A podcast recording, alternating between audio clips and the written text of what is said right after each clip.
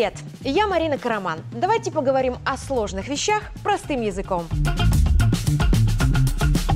Сегодня о том, как работает наш парк высоких технологий. Правда ли, что из Беларуси бегут айтишники? И пришло ли время перевернуть страницу? Поехали! На минувшей неделе Александр Лукашенко встретился с главой ПВТ. Президент говорил о том, что в 2020 году сотрудники компании парка повели себя неожиданно. И в обществе остается напряженность относительно IT-специалистов, но завершил разговор на том, что пора перевернуть страницу и работать дальше. Что ж, разберемся подробнее. ПВТ – парк высоких технологий. Это не конкретная организация или место. Это юридический режим, который позволяет развивать бизнес в сфере информационных технологий. Все это называется парком фигурально. Это просто регулятор, а четкой физической составляющей у этого парка нет. Технически происходит так – Компания, которая создает компьютерные игры, программы и мобильные приложения, подает заявку на вступление в ПВТ. Если ее одобряют, компанию, юридическое лицо, вносят в список резидентов. То есть ПВТ – это множество самостоятельных IT-компаний, которые разбросаны по всей Беларуси. Их объединяет то, что они создают цифровой продукт и в работе подчиняются двум основным документам. Первый документ Александр Лукашенко подписал в 2005 году, и он запустил работу ПВТ. Перед тем, как подписать второй в 2017-м, президент собрал руководителей сферы и спросил, что им нужно для развития. А получив ответ, продлил новым декретом особый статус айтишников, льготы для них, защитил законами их продукт, легализовал добычу и оборот криптовалюты. И это было по-настоящему революционное решение в мировой практике. Это был скачок вперед. Он в один момент сделал Беларусь привлекательной для инвесторов и бизнесменов, которые работают с виртуальными деньгами. И в ПВТ выстроилась очередь. Потому что резиденты ПВТ работают на льготных условиях. У них нулевые налоги на ведение бизнеса и сниженные отчисления за сотрудников. До 2020 года они платили не 13, а 9% подоходного налога. В 2020 году ставку повысили до 13%, потому что нужно было поддержать экономику в условиях пандемии. А в фонд социальной защиты они платят 35%, как и все белорусы. Но не суммы реальной зарплаты сотрудника, а суммы средней зарплаты по стране. Например, программист, который работает у резидента ПВТ, получает 5000 рублей в месяц, но 35% фонд соцзащиты за него платят суммы в 1600 рублей, потому что это в данный момент средняя зарплата. Основные затраты IT-сферы – это как раз зарплаты. Они тянут 80% расходов компаний. И экономия на отчислениях с них – это огромный плюс в финансовом балансе для тех, кто занимается таким бизнесом. Да, государству это выгодно. В первом квартале 2022 года резиденты ПВТ положили в казну отчислений больше, чем весь банковский сектор. В 2021 они заплатили 730 миллионов рублей в качестве налогов и взносов. Экспорт парка высоких технологий принес государству 3 миллиарда 200 миллионов долларов и составил почти 5% ВВП страны. Треть вообще всех услуг, которые в Беларуси покупают за рубежом, это компьютерные услуги и программное обеспечение. Потому да, для страны существование ПВТ выгодно. Это мощный драйвер экономики.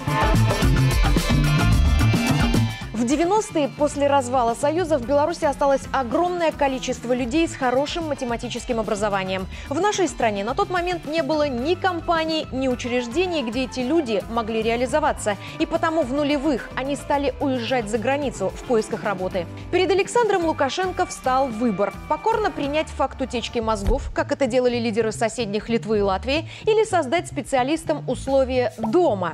Второй вариант на тот момент казался фантастическим, но во главе Беларуси человек, способный мыслить на десятилетия вперед. Президент взял на себя ответственность, просчитал риски и дал добро на создание ПВТ. Как минимум в том, что тогда в Беларуси не было потребителей IT-продукта. Специалистам позволили работать для зарубежных заказчиков. Президент рассудил, что лучше они останутся дома, будут развивать здесь новую сферу и платить налоги, пусть пока и создавая продукт для Запада, чем просто уедут. Забегая вперед, скажу, что сейчас все изменилось. Белорусы пишут программы для своей страны, потому что у нас выросли города и производство с роботами, сложными установками и оборудованием, а авторские права права и патенты на программы, которые разрабатывают наши специалисты, теперь юридически принадлежат им, а не их заказчикам из-за рубежа. Программное обеспечение, по-английски софт. Современная техника – это всегда машина и ее мозги. Без начинки любой компьютер превращается в бесполезный ящик с микросхемами, и эту начинку создают резиденты ПВТ. Примеры. Вся страна использует электронный дневник для школьников. Его создала наша компания Знайбай. Те, кто не пользуется этой платформой, используют Schoolsby. Ее тоже создали белорусские программисты. Талонбай – сервис, который позволяет оплачивать оплачивать проезд в общественном транспорте через QR-коды. Тоже белорусская разработка. Финтех, благодаря которому белорусы могут расплачиваться за товары и услуги через телефоны и получать кэшбэк. Очень удобно на заправках. Чтобы заполнить бак, не нужно идти к кассе. Софт, который заставляет работать электронную очередь в поликлиниках и позволяет заказывать талоны к врачам через интернет. И еще сотни игр, программ для бухгалтеров, корпоративных мессенджеров и мобильных приложений, которые покупают здесь здесь и за границей. Да, и не будем забывать про Viber по всей стране. БГУИР, БГУ, БНТУ и десятки региональных вузов. И здесь важно, что в обучении специалистов участвуют их будущие работодатели. Сначала IT-компании создавали в университетах лаборатории, привозили в классы современное оборудование, помогали корректировать обучающие программы и, начиная с третьего курса, натаскивали студентов. Потом похожие занятия стали практиковать в школах. Дети по желанию ходят на факультативы, где им дают углубленные знания в области области информатики. Называются эти уроки «Программирование. Вторая грамотность». Сейчас же выявлять будущих программистов начинают в детских садах. В Беларуси развивают проект «Информатика без розетки». Пятилетних малышей учат видеть в окружающих предметах работу алгоритмов. Ведь это алгоритмы переключают секции светофоров, запускают бытовую технику и формируют ленты новостей. Причем в обучении дошкольников упор сделан на развитие логического мышления с помощью диалогов и игр игр без использования гаджетов – это вклад в здоровье людей и будущее нашей сферы высоких технологий. Если речь о массовом побеге айтишников, нет.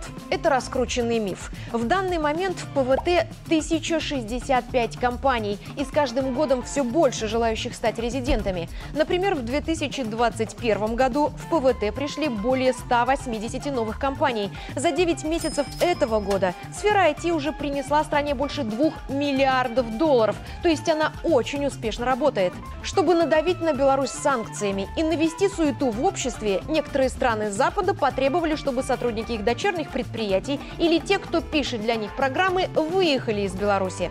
В этом случае у айтишников не было выбора. Они не рвались никуда уезжать. Им пришлось это сделать по требованию заказчика. Но даже те юрлица, что временно перевезли офисы, остались здесь юридически. Они платят налоги и вносят деньги в бюджет. Меньшая часть уехавших покинула Беларусь по собственной воле. Но сейчас многие возвращаются. Они, как как сказал президент, попробовали за границу на зуб. Поработали с другими налогами и отчислениями, убедились в том, что здесь, оказывается, для них создали тепличные условия, что наши детские сады и медицинское обслуживание – это привилегия, о которой большинство жителей Европы и не мечтают. И едва ли они оценили бы это без релокейта. И здесь Александр Лукашенко оказался прав. Не нужно было никого держать. Дальше в планах создать гигантский магазин белорусских цифровых товаров, сделать некую систему, в которой разработчики как на витрине будут выставлять свои продукты, а заказчики со всего мира смогут выбирать необходимое. Это золотая жила, потому что весь мир сейчас переходит на цифру. Если декреты президента от 2005 и 2017 годов были первыми двумя этапами развития ПВТ, то сейчас подошел третий. Александр Лукашенко издал указ номер 136. В нем прописано создание Центра цифрового развития. Специалисты центра будут собирать данные о том, в каком уголке Беларуси, на каком предприятии нужно новое программное обеспечение. Его немедленно будут заказывать компаниям ПВТ, потом лицензировать в ускоренном порядке и внедрять в работу. А наши предприятия смогут продавать за рубеж высокорентабельный продукт – белорусские машины с белорусской цифровой начинкой. Например, беспилотные карьерные самосвалы «БелАЗ» на отечественном ПО. Это уже не планы, а реальность. Еще раз. В 2005 году президент решил дать IT правовую возможность развиваться и создал ПВТ. В 2017 расширил возможности, защитил сферу законами и привлек инвестиции. В 2022 повернул уже окрепший поток технологий на предприятия страны. Этот процесс занял 17 лет, но его результат Александр Лукашенко видел уже в 2005 и все идет плюс-минус так, как задумал наш штурман. Верить президенту, который в аграрной стране заставил выстрелить амбициозный IT-стартап. Иметь мудрость и дальновидность перевернуть страницу, когда пришло время. И не верить новостям, пока сами не увидите цифры и финансовые отчеты компаний. Ведь новостные ленты формируют алгоритмы. Это в Беларуси знают даже дети. Я Марина Караман, и что выглядывает из кейса ПВТ, мы разобрались. Все понятно. До встречи!